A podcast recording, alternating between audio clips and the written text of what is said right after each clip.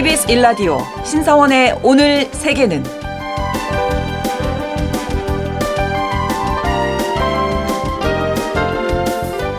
안녕하십니까. 아나운서 신성원입니다.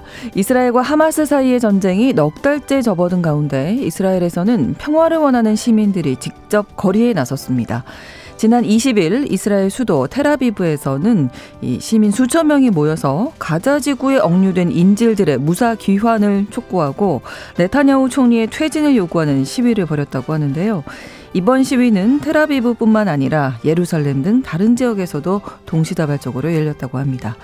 하마스와의 전쟁은 계속되고 인질 구출을 위한 협상에는 진척이 없자 민심이 크게 악화한 상황에서 시민들이 직접 목소리를 높이기 시작한 건데요. 시민들의 이런 움직임이 앞으로 어떤 힘을 발휘하고 변화를 이끌어낼 수 있을지 지켜봐야겠습니다. 오늘 아침 전해진 국제사회 뉴스 잠시 후 오늘의 헤드라인 뉴스로 정리해드리고요.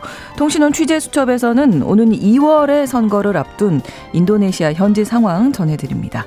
그리고 미국 현지 시간 23일 뉴햄프셔주에서 열릴 공화당 경선에 세계의 이목이 쏠리고 있는데요.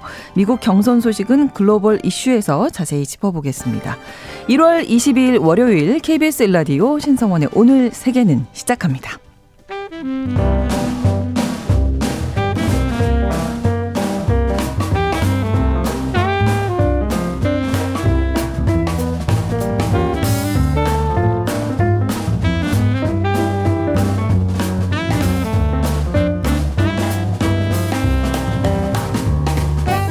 신성원의 오늘 세계는 청취자 여러분과 함께 소통하며 만들어갑니다.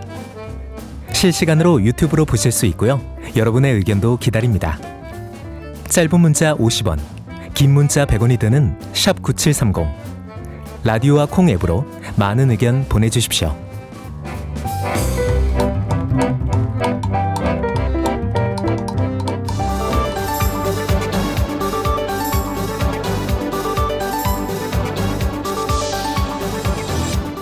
오늘 세계는 헤드라인 뉴스. 미국 공화당 대선 후보 경선에서 론 디샌티스 플로리다 주지사가 후보에서 사퇴한다고 밝혔습니다. 디샌티스 주지사는 선거운동을 중단하겠다면서 트럼프 전 대통령을 지지한다고 말했는데요.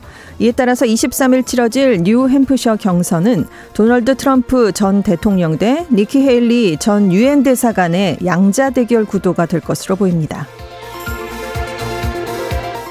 미국 텍사스주에서 총격 사건이 발생해 3명이 숨지고 2명이 부상을 입었습니다. 현재 시간으로 21일 새벽 2시 15분쯤 텍사스주 서쪽 KTC에 있는 주택가에서 총격 사건이 발생했는데요. 총격이 발생한 단기 임대주택에서는 파티가 열리고 있었습니다. 총에 맞은 두 명은 현장에서 사망했고 한 명은 병원으로 옮겨졌지만 숨졌는데요. 사망자는 모두 20대로 알려졌습니다. 작년에 미국에서 4명 이상 사상자를 낸 총기 난사 사건은 650여 건으로 집계됐는데요. 올 들어서도 벌써 20건 가깝게 발생했습니다.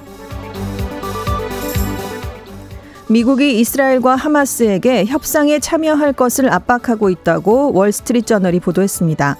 보도에 따르면 이스라엘과 하마스는 미국과 이집트, 카타르가 중재국으로 참여한 새 협상안을 두고 조만간 이집트 카이로에서 협상을 시작할 것으로 알려졌는데요. 이스라엘과 하마스 간의 협상은 작년 11월 30일 일시 휴전이 중단된 이후 교착 상태에 빠져 있습니다.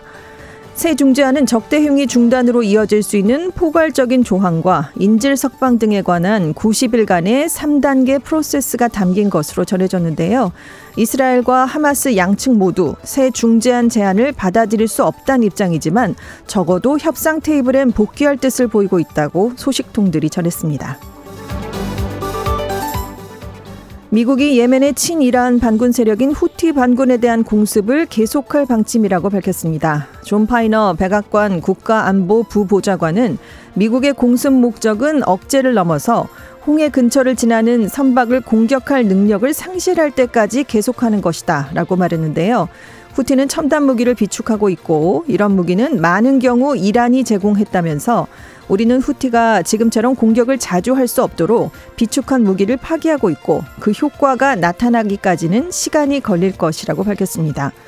미국은 11일부터 열흘 넘게 후티의 본거지 등을 폭격했지만 후티의 위협은 계속되고 있습니다. 중국이 작년에 러시아에서 원유를 가장 많이 수입한 것으로 나타났습니다. 러시아는 지난해 중국에 원유 1억 702만 톤을 수출했는데요. 사우디는 같은 기간 중국에 원유 8,596만 톤을 수출해 러시아의 최대 원유 공급국 자리를 내줬습니다. 사우디를 포함한 중동 국가의 전 세계 시장 점유율은 값싼 러시아 원유 때문에 하락하고 있는데요.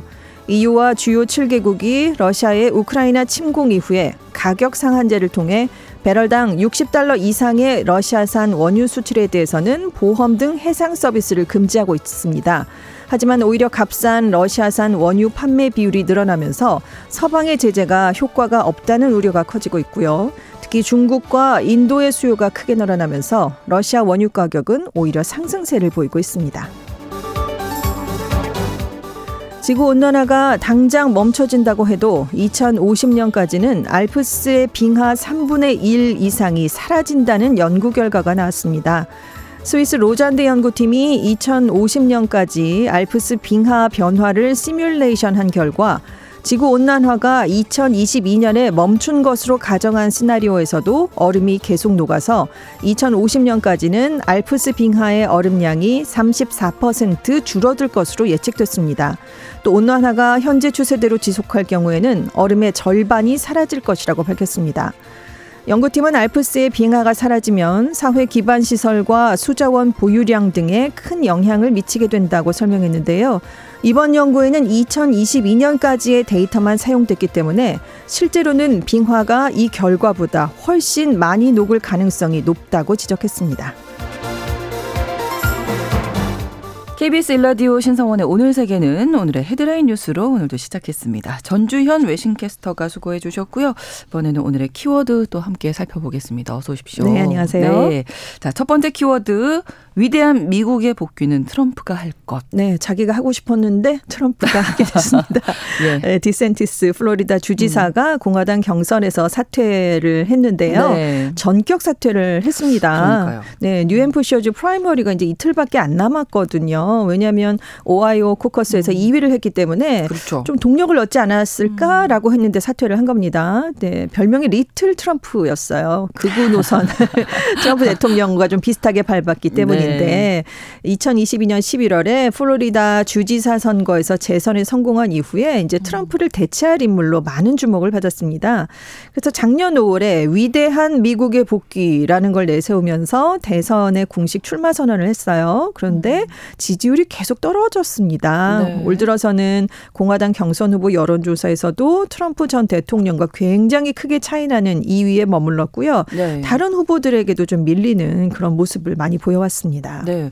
그 세력을 좀 확장하지 못한 이유는 어떻게 보세요? 그러니까 자기만의 노선이 없었다는 거죠. 트럼프 음. 전 대통령 길을 따라가서 그러면 트럼프 전 대통령이 없어야 되잖아요. 그렇죠. 네, 그런데 그랬다면 네. 괜찮은데 1인자가 예. 여전히 있는데 음. 비슷한 노선을 따라가서 그렇죠. 트럼프 대통령이 지지층을 끌어오질 못했습니다. 음. 그런데 여기에다가 낙태 찬성론자, 성소수자들과도 대립하는 그런 충돌하는 모습을 많이 보여서 예. 중도층도 돌아섰어요. 그리고 이제 유세 현장에서 좀 어색한 행동, 뭐 음. 옷을 좀 이상하게 입는다던가 네. 실내에서 코트 양복을 입고 좀그 그 지지 선언을 하거나 뭐 이런 네, 것들 네, 활동들을 네. 하는데 네. 그 코트를 계속 입고 나오기도 하고 이상한 부츠 같은 걸 또 신고 나오기도 하고 키높이 부츠라는 예, 그래서 의혹이 많이 일었거든요.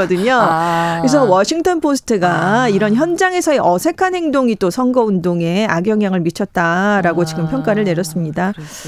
아무튼 이제 트럼프 전 대통령이 승리할 가능성은 커질 수밖에 없게 됐죠. 그래서 지금 만약에 뉴햄프셔주에서도 트럼프 전 대통령이 과반 이상 득표를 하면 이제 2위를 달리고 있는 헤일리 지사도 사퇴해라라는 압박이 더 커질 것으로 보입니다. 그래요. 그렇죠. 네. 잠시 후에 저희가 글로벌 이슈에서 이 이야기는 뭐 또 집중 분석해 드릴 텐데 자, 두 번째 키워드 뭐 비슷한 맥락이에요. 따라잡기 더 힘들어졌다. 네. 이론 디샌티스 주지사가 네. 사퇴를 하면 네. 그러면 누가 좋으냐? 당연히 트럼프 전 대통령하고 노선이 비슷하니까요. 그렇죠. 표가 거기로 모여질 네, 가능성이 있습니다. 네.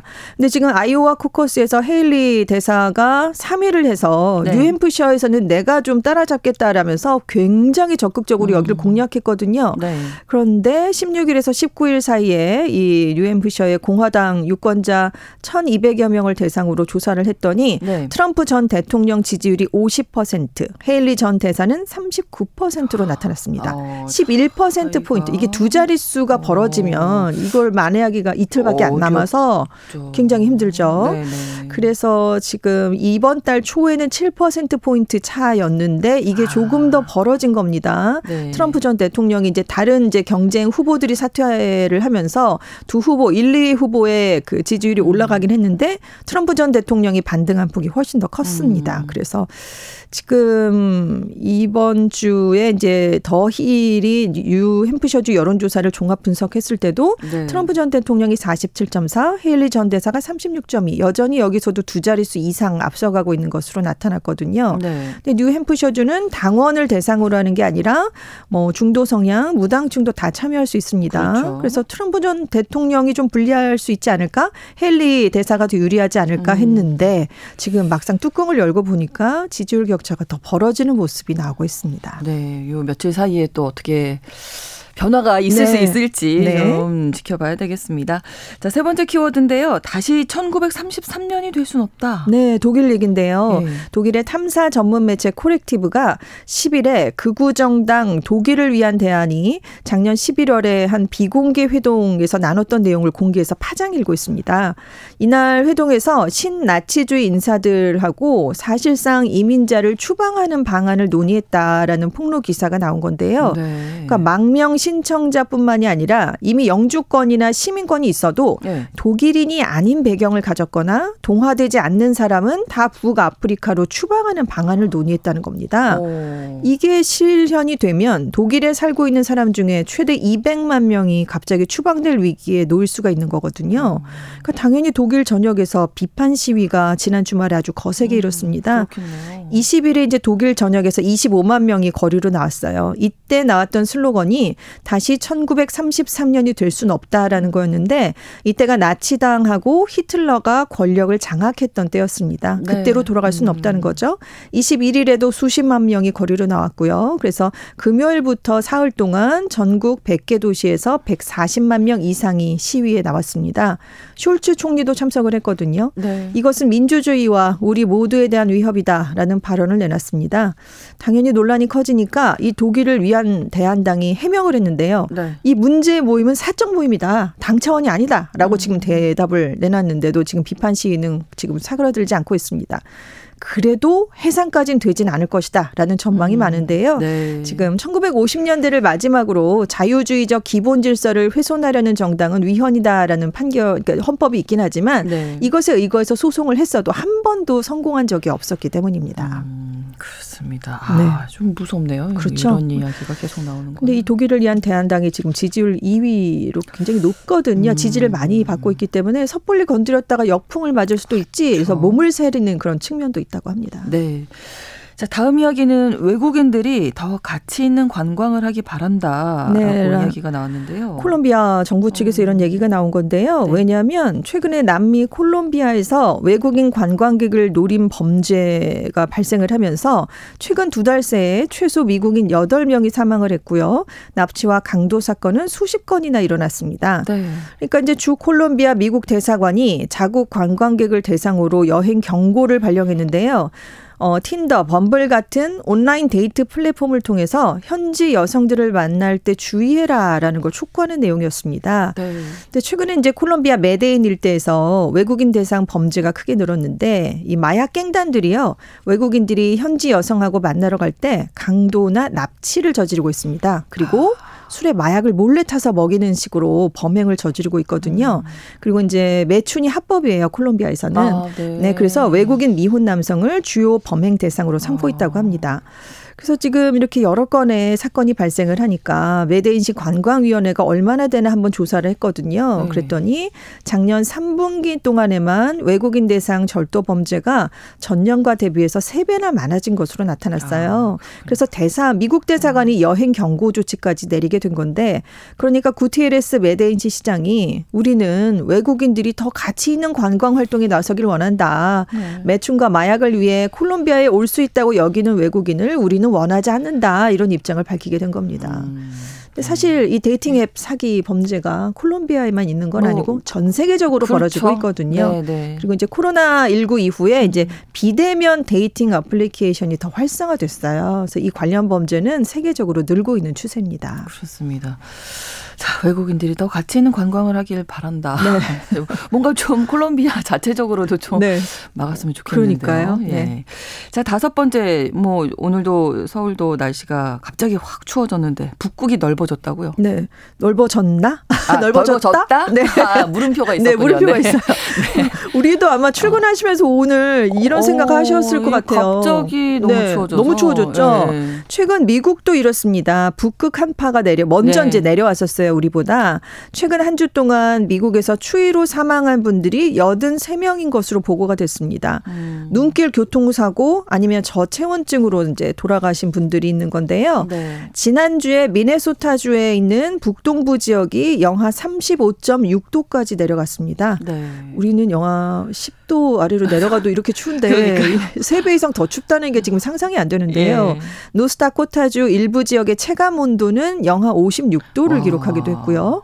인디애나주 일부 지역에서 81.3cm의 눈이 쌓였습니다. 어마어마하죠. 네. 그래서 오리건주에서 나무가 자동차 위로 쓰러지는 바람에 세 명이 사망하는 일도 있- 있었고 네. 일리노이주, 펜실베이니아주, 미시시피주, 뭐 뉴욕주, 뉴저지주 뭐 여러 아. 곳에서 사망자가 좀 고르게 지금 나오고 있는 상황입니다. 네. 그래서 지금 미국 북동부, 중서부 일부 지역에 폭설이 내렸었는데 이제 지난 주말에는 이렇게 미국 전역에 혹한까지 몰아 치면서 수천만 명이 이제 피해를 입기도 했어요. 그래서 오리건 주에서는 4만 5천 명이 단전 피해를 입었고 음. 그리고 뭐 다른 주들에서도 정전 사태가 보고가 됐습니다.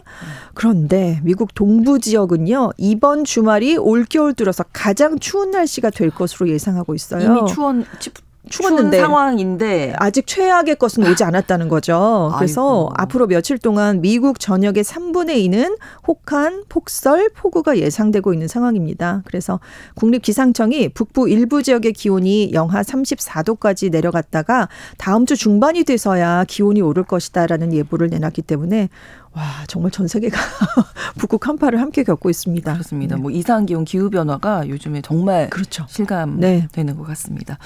다음 여섯 번째 키워드인데요. 주문하시면 다 해드립니다. 네, 어, 뭘 이거까지 다 해줄까요? 어, 이거 약간 좀 무서운데요. 영국의 한 택배 회사 고객이요. 상담용 인공지능 챗봇에 이제 얘기를 했다가 네, 네. 회사에 대해서 좀 욕설을 해달라라고 요청을 한 거예요. 화가 나서. 그랬더니 챗봇이 회사를 비판하는 그런 글을 바로 보내 줬습니다. 오. 이제 음악가인 애슐리 보샹 씨가 네. 택배가 분실됐어요. 그러니까 어. 택배사 고객센터에 이제 상담을 요청했는데 요즘은 AI 챗봇이 상담 많이 해주잖아요. 맞아요. 사람이 없고. 네네네. 근데 이제 AI랑 대화를 해보신 분들은 알겠지만, 네, 제 의사가 전달이 안 되고 제가 원하는 답이 오질 않아요. 그렇죠. 몇 번을 해도 그렇습니다. 그래서 음. 짜증이 나니까 장난 삼아서 이제 농담을 해달라 이제 이렇게 요청을 했어요. 네. 이제 그리고 이제 욕설을 해달라, 농담으로 욕설을 해달라라고 요청을 음. 했는데 처음에는 반응을 안 보였대요. 그런데 어. 이제 너무 화가 나니까 집요하게 규칙을 무시하고 욕설을 해달라라고 거듭 요구를 했다니 어. 바로 욕설을 해줬다는 거죠. 이 지면은 지금 제가 방송으로 옮길 수는 없지만 아, 예. 네, 우리가 규칙을 익히 하는 무시하고. 네, 그래서 어. 영어 욕설을 아. 이제 해줬습니다. 그러면서 욕을 해야 할지라도 도움이 될 수 있다면 최선을 다하겠습니다라는 또 이런 답변을 AI가 해줬다고 해요. 아. 그래서 이제 이 분이 그럼 이곳보다 더 나은 다른 택배 회사를 추천해 달라라고 하니까 네. 지금 이곳에서 피해를 입은 이 택배 회사, 그러니까 네. 자기 회사잖아요. 이 네, 챗봇이 네, 네. 이곳은 세계 최악의 택배 회사다. 오. 느리고 신뢰할 수 없으며 이들의 고객 서비스는 끔찍하다라면서 계속해서 비난을 이어가기 시작을 한이 거예요. 회사 사장님 아시면 화날 그러니까요. 내용인데요. 그래서 지금 네티즌들이 굉장히 큰 관심을 끌었습니다. 이게 어. 화제가 될 수밖에 없는 그렇죠. 내용이잖아요. 네네. 그러니까 택배사 측이 이제 해명을 했는데 음. AI 챗봇 시스템을 업데이트하는 과정에서 오류가 발생을 했다라면서 지금 이 상, 상담 서비스를 일시 중단을 해버렸습니다. 아.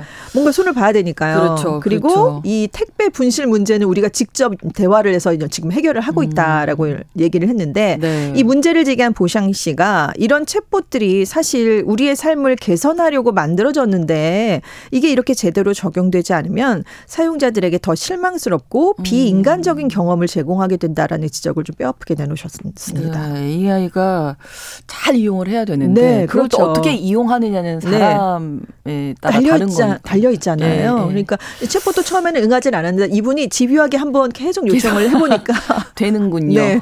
저는 이, 이게 너무 무서워요. 욕을 해야 할지라도 도움이 될 수 있다면 최선을 아. 다하겠다. 이게 나름 친절한 답변이긴 한데 네. 굉장히 이게 다른 쪽으로 해석을 하면 아찔한 그럼요, 답변이잖아요. 그럼요. 네, 그러니까 네. AI가 도대체 어디까지 발전을 할 음. 것인가 약간 우려가 되는 부분이긴 합니다. 그렇습니다. 네. 잘 이용을 해야죠. 네. 자 마지막으로 도둑 시청은 안 된다. 네, 북한이요. 네. 지난해 7월에 호주와 뉴질랜드에서 열렸던 여자 월드컵 축구 경기를 무단 중계했었는데 아. 이게 국제 축구 연맹 FIFA에 의해서 확인이 됐습니다. 네. 그래서 FIFA가 가만히 있지 않았겠죠. 이 저작권이 있잖아요. 그렇습니다. 네. 북한의 월드컵 경기 방영이 저작권자의 방송물을 허락 없이 취급한 행위다.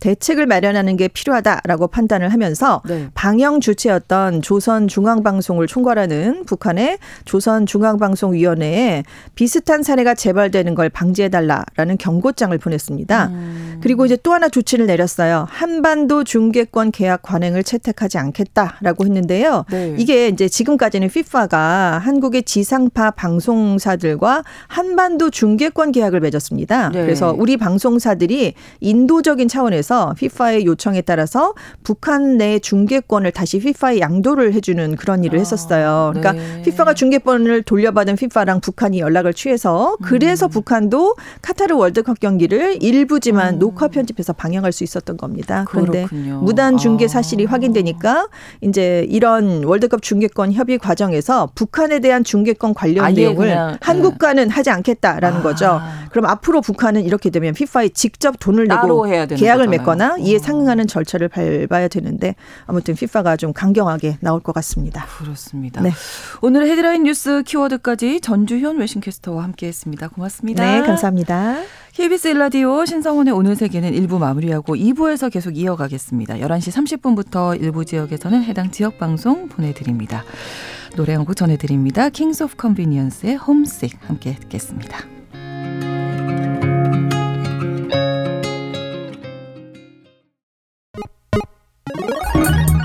Ladies and gentlemen, 국제사회의 다양한 뉴스를 한눈에 KBS 1라디오 신성원의 오늘 세계는 세계를 바로 보는 최소한의 투자입니다. KBS 일라디오 신성원의 오늘 세계는 2부 알바노 앤 로미나 파워의 Felicità로 문을 열었습니다. 신성원의 오늘 세계는 청취자 여러분과 함께 소통하며 만들어갑니다. 실시간으로 유튜브 통해서 생방송 보실 수 있고요. 여러분의 의견도 기다리고 있습니다. 짧은 문자 50원, 긴 문자 100원이 드는 샵 9730, 우물정 9730번으로 의견 보내실 수 있고요. 또 라디오와 콩 앱으로도 많이 참여해 주시기 바랍니다.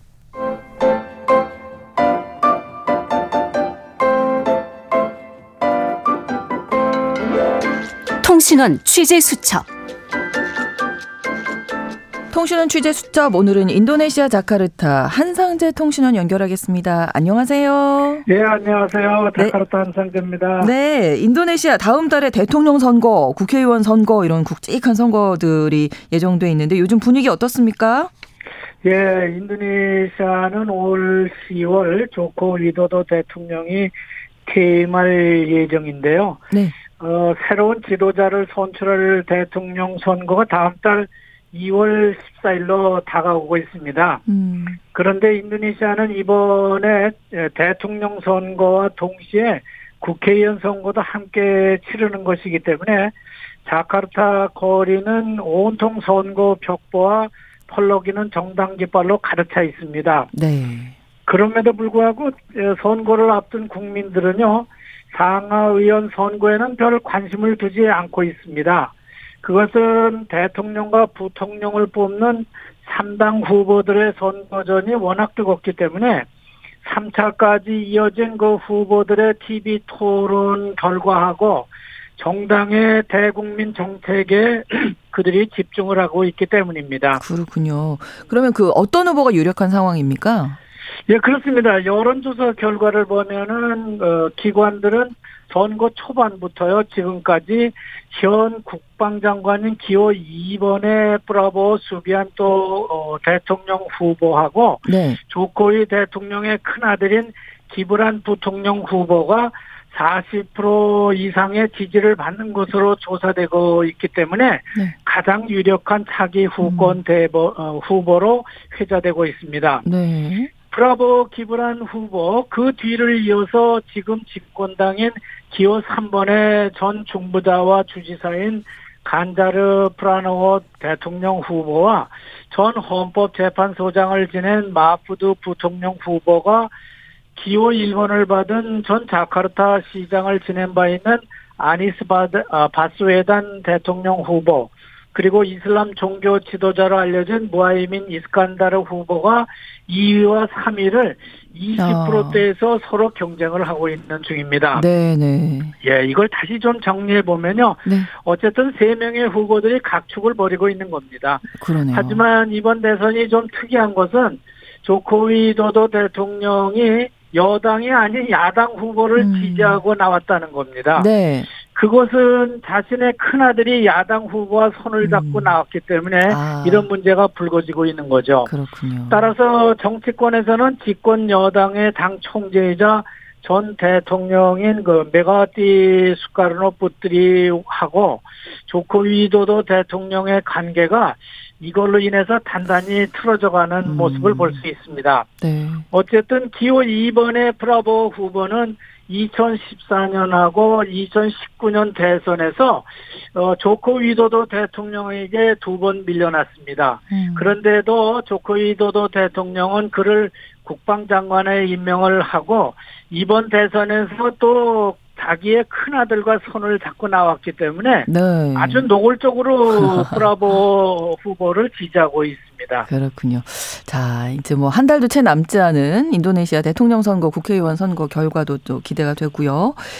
한편으로 인도네시아도 우리나라처럼 이 개고기 식용을 금지하자 이런 여론이 커지고 있다면서요. 네, 그렇습니다. 자카르타 포스트가 지난 13일 한국 국회가 최근에 일명 개식용 금지법을 촉하, 어, 통과시킨 것과 관련해서 인도네시아도 한국처럼 개식용을 법으로 금지해야 하는 것 아니냐는 목소리가 다시 커지고 있다고 보도했습니다. 네. 자카르타 포스트 신문은 지난 6일 경찰이 200여 마리의 개를 작은 트럭에 싣고 도축장으로 향하는 트럭을 세우고 그 차 안에 타고 있던 다섯 명을 동물학대하고 축산법 위반 등의 혐의로 체포했다고 전하면서 네. 오래전부터 개고기를 즐겨 먹던 한국에서 개식용 금지법이 통과됐는데 이제는 인도네시아도 같은 법을 제정해야 될 것 아니냐는 음. 보도를 하고 있는 겁니다. 네. 인도네시아는 2억 7,500만 인구를 가진 나라로 이 중에서 87%를 차지하고 있는 무슬림이 개를 부정하고 불결한 동물로 여기고 음. 있기 때문에 개고기는 먹지 않지만은 네. 비무슬림 중에는 일부지만 개고기를 음. 별미로 즐겨 먹고 있습니다. 그렇군요. 인도네시아에는 아직도 어, 개와 고양이의 고양이 고기의 판매를 금지하는 법은 없습니다. 네. 간혹 법원에서 개고기 판매업자들에게 동물 학대, 유통 금지 등의 법률 위반 혐의 등을 적용해서 처벌을 하는 경우는 있는데요. 음. 명확히 법으로 금지하고 있지는 않기 때문에 이 자카르타 시인의 일부 한국 식당에서도 아. 모신탕으로 개고기를 판매하고 있습니다. 그렇군요. 우리나라의 이 법이 또 어떤 영향을 미칠지도 지켜봐야겠고요. 한 가지 소식이 더 있는데 인도네시아 수카르노 하타 공항에 인천 공항처럼 이 출입국 auto gate 설치하면서 출입국 절차가 아주 간편해졌다고요. 그렇습니다. 아주 오랜 숙원이었는데요. 네. 지난 3일 인도네시아 이민청은 수카르노 하타 국제공항에 78개의 자동 출입국 게이트를 가동을 했습니다. 네. 그런데 특이한 것은 외국인들도 이것을 이용이 가능하다고 하는 겁니다. 어, 하지만 외국인들이 이 자동 게이트를 이용하려면은 네. 반드시 전자 여권을 갖고 있어야 하고요. 전자 도착 비자를 받아야만 자동 출입국 게이트를 사용할 수 있습니다. 지금까지 수카르노 하타 국제공항을 통해서 해외에서 오는 사람들이라든지 해외로 나가는 사람들은 언제나 길게 늘어선 줄 때문에 대단히 불편했는데 이제는 좀 더 빠르게 출입국 심사대를 통과할 수 있게 된 것입니다. 네. auto gate를 사용하는 방법과 절차는 인천공항에 설치된 auto gate와 동일한 방법이 되겠습니다. 네, 인도네시아 자카르타 소식 잘 들었습니다. 고맙습니다. 감사합니다. 한상재 통신원이었습니다.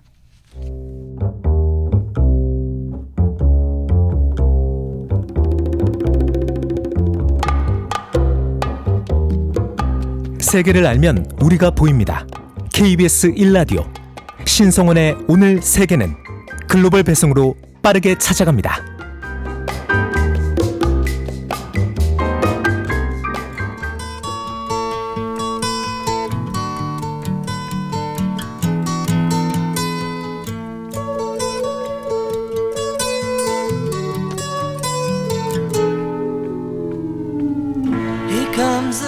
요즘 미국에서 가장 뜨거운 뉴스는 11월 대통령 선거를 앞두고 치러지고 있는 야당인 공화당 당내 경선이겠죠. 미국 현지 시간으로 21일 공화당 대선 후보 경선 주자인 론 디샌티스 플로리다 주지사가 후보를 사퇴하고 도널드 트럼프 전 대통령을 지지한다고 선언했다. 이 소식은 계속 뉴스에서도 나왔는데요. 자, 이렇게 되면 오늘 23일 뉴햄프셔 경선은 트럼프와 니키 헤일리 전 유엔 대사의 양자 구도로 좁혀지게 됩니다. 지난 15일 아이오와주 경선에서 압승을 했던 트럼프 전 대통령이 승기를 이어가서 경선을 조기에 끝낼 수 있을지 아니면 헤일리 전 유엔 대사가 트럼프 대세론을 뒤집을 수 있을지 분석해 보겠습니다. 이현미 국제전문기자와 함께하겠습니다. 어서 오십시오. 네, 안녕하세요. 네. 자, 일단 뭐 디샌티스 사퇴 이유부터 좀 살펴볼까요? 네, 디샌티스는 20일 저희 시간으로는 밤 시간입니다. 네. 밤 사이에 소셜 미디어 X에 올린 영상 에서 사퇴 결정을 공식 발표했습니다. 일단 뭐 그는 공화당 경선에 참여하는 유권자 다수가 도널드 트럼프에게 다시 기회를 주고 싶어 한다는 게 명확해졌다면서 음. 트럼프는 현직인 조 바이든보다 우수하다고 밝혔습니다. 네. 그러면서 이제 공, 어, 공화당 경선에 참여하면서 승자를 지지하겠다고 약속한 사실을 거론을 했었는데 네. 난 그 약속을 지킬 것이라고 밝혔는데 그게 이제 트럼프를 지지하겠다라는 겁니다. 디센티스는 2022년 1월 플로리다 주지사 선거에서 재선에 성공한 뒤에 어, 공화당 내에서 트럼프 대안으로 주목을 좀 받았었습니다. 네.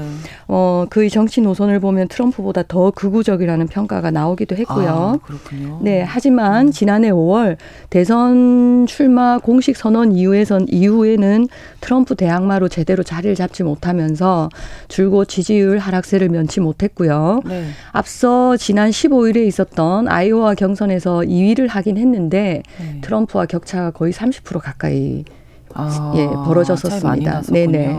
비슷한 결이니까 아무래도 지지층도 비슷할 테고 이렇게 되면은 어, 트럼프 대세론이 굳어지는 게 아닌가. 네, 뭐 여러 가지 측면이 좀 있을 것 같은데 예. 이제 조금 더 지켜봤으면 좋겠다 싶은 생각이 드는 아, 드는데 그렇군요. 그 이유가 뉴햄프셔 경선은 아이오와 경선처럼 이제 당원 대- 대회 음. 코커스 형태로 진행되는 것이 아니라 네.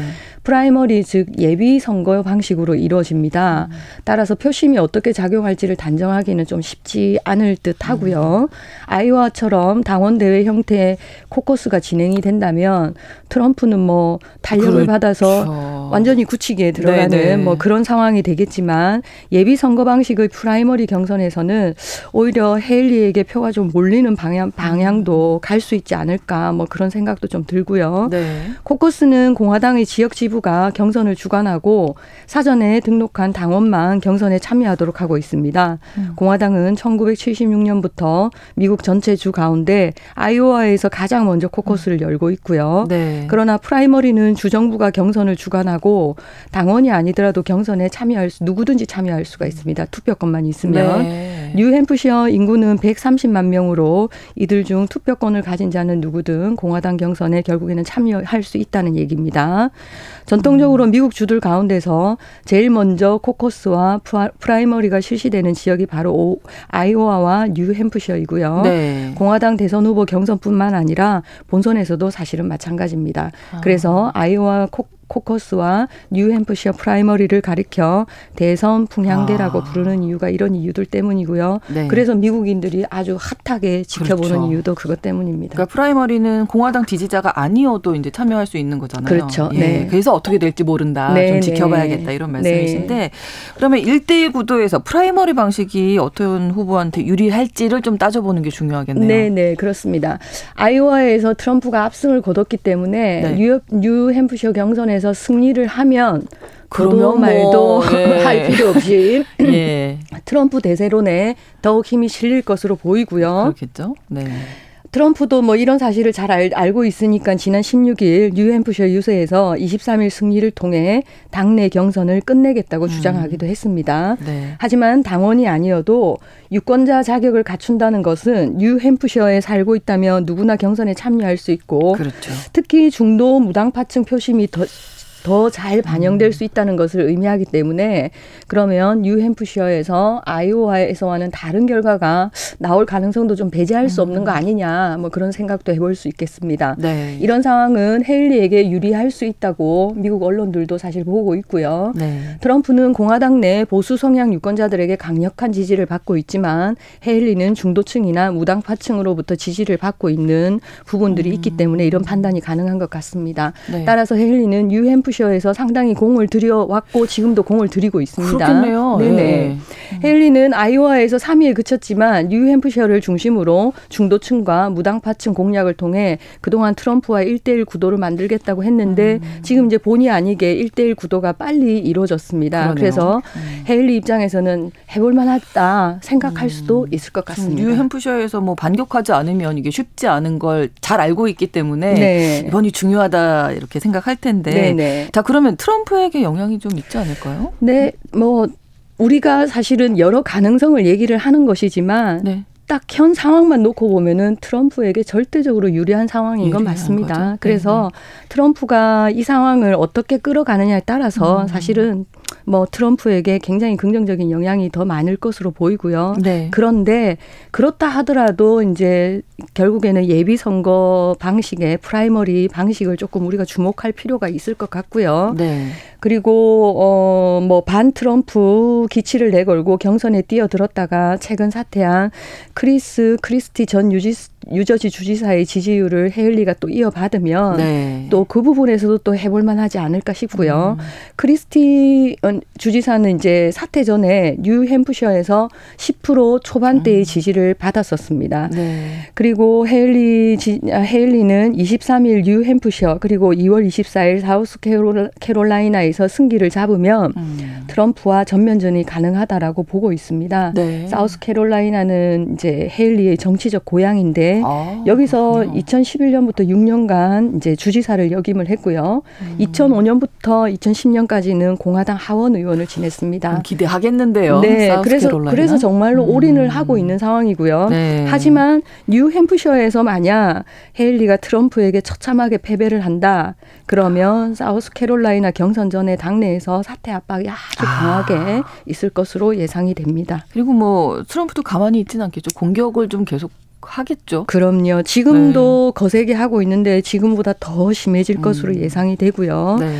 현재 헤일리를 향해 이제 트럼프가 하고 있는 거는 인종차별성 발언들을 연일 쏟아내는 것입니다. 음. 일단 지난 17일 트럼프는 SNS에 니키 님라다 헤일리의 정신 나간 연설을 들은 사람이라면 그녀가 아이오와 프라이머리에서 이겼다고 생각할 것이라며 그녀는 그렇지 않았고 심지어 돈도 없고 희망도 없는 최약체 디센티모니우스도 이기지 못했다고 적었습니다. 디샌티스 얘기인 건가요? 디샌티스를 애- 애칭인가요? 뭐, 예, 이게 야차바 붙이는 뭐 디센티모니우스. 별칭 아, 정도라고 그래요? 하네요. 네. 어. 그리고 19일에도 SNS에 헤일리의 이름을 님나다가 아니라 님브라라고 적기도 했는데요. 네. 결국 이제 헤일리의 결혼 전 이름은 이제 니마라타 니키 란드하와인데 아. 트럼프가 이를 계속해서 잘못 표현을 하고 있는 것으로 보입니다. 그런데 네. 그러면 이렇게 잘못 표현하는 이유가 뭘까? 네. 보면은 님나다의 닌브라이건, 닌브라이건 이거 예, 이 같은 표현을 계속 사용하는 게 헤일리가 인도 이민자 가정 출신이란 점을 부각시켜서 음. 이민 문제에 민감한 공화당 지지자들을 자격 자극하려는 게 아니냐 뭐 그런 음. 분석이 나오고 있더라고요. 님브라도 뭐 무슨 이름 있는 그 사람은 뭐 네, 이렇게 네. 얘기하는 거잖아요 네, 지금. 네, 네. 아, 자 트럼프가 또 헤일리가 미국 대통령 될 자격이 없다 이렇게 주장을 하는 건데요. 네, 트럼프는 지난 8일부터 연일 헤일리가 미국 대통령이 될 자격이 없다는 아. 음모론 사이트의 글을 SNS와 각종 인터뷰를 통해 확산시키고 있고요. 헤일리가 태어났던 1972년에는 헤일리의 부모가 미국 시민이 아니었기에 대선 후보 자격이 없다는 주장입니다.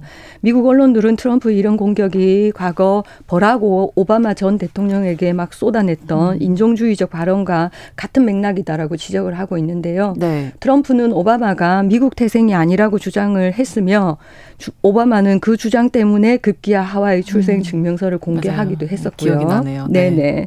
트럼프는 자신의 SNS에 힐러리 클린턴 전 국무장관과 헤일리 얼굴을 합성한 사진도 올려서 공격을 하고 있습니다. 둘 다 여성 후보이고 헤일리의 그 정치적 노선이 민주당 소속인 힐러리와 더 가깝다는 것을 좀 강조하기 위한 음. 그런 사진으로 보여지고요. 그리고 트럼프는 뭐 다, 다들 잘 아시다시피 2016년 대선에서 힐러리와 맞붙어서 당선이 됐었고요. 네. 뭐 인종, 여성 이런 쪽으로 이제 지금 계속 공격하고 있는 건데 네, 네. 좀 불안한가요? 왜 이렇게 공격을 하는 거죠? 뭐 불안 불안까지보다는 는뭐 아니고. 어쨌든 좀 큰 위협인 거는 사실이다. 음. 자기 그러니까 다른 후보들에 비해서 네. 자기에게 위협인 건 사실이다라고 보는 것 같습니다. 그래서인지 트럼프를 지지하는 슈퍼팩도 올해 들어 헤일리 반대 광고에만 그 350만 달러 우리 돈으로 한 47억 정도 되는데요. 그 엄청난 돈을 쏟아 부었고요. 에이. 아이오와 경선에서 이 일을 했던 이제 디센티스보다는 네. 그 동안에 헤일리가 더 공격 대상이다라고 판단을 음. 했기 때문으로 보여 집니다.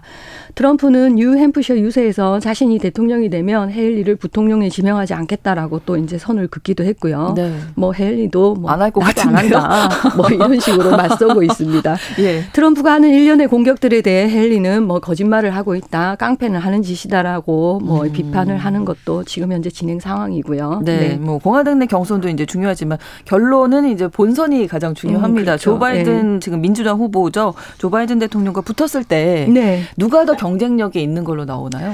네, 미국 공화당원과 공화당 성향의 무소속 유권자 10명 중 8명은 공화당 후보 가운데 트럼프가 대선 승리 경쟁력이 가장 높은 것으로 평가하고 있습니다. 네. 지난 18일 ABC 뉴스에 따르면 ABC 뉴스와 여론조사 업체 입소스가 16일과 17일 이틀간 미 전역의 공화당원과 공화당 성향 무소속 유권자 1,480명을 대상으로 민주당 후보를 누르고 당선될 가능성이 가장 높은 공화당 후보가 누구냐고 물었더니 네. 뭐 이런 결과가 나왔다고 하고요. ABC 뉴스는 아이오와 코커스 이전 실시한 조사보다 이번 에 12%포인트 더 높아진 수치라고 이제 설명을 하기도 했는데요.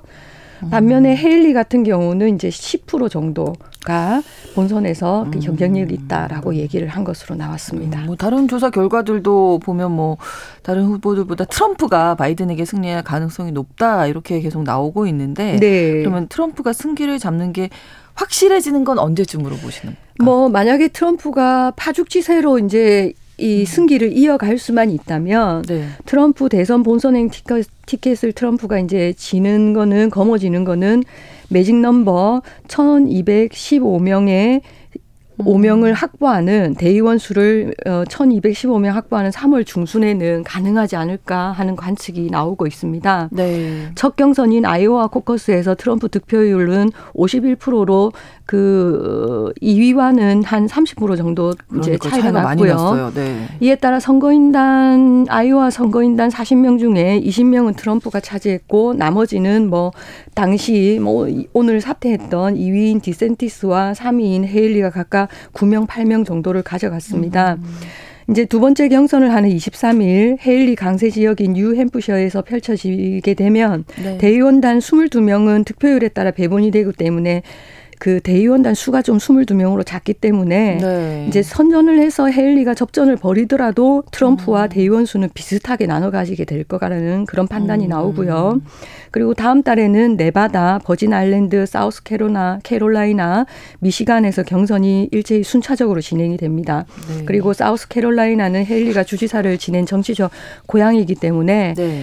좀 유리하다라고 보고 싶지만 현재 여론조사를 보면은 한 20포인트가 20% 포인트 가량 트럼프가 이제 좀 앞서고 있나 봅니다. 음. 그래서 승자 독식을 바탕으로 한 하이브리드 방식에 따라서 50명 대의원을 모두 트럼프가 차지할 수 있다는 분석도 음. 나오고 있고요. 네. 네.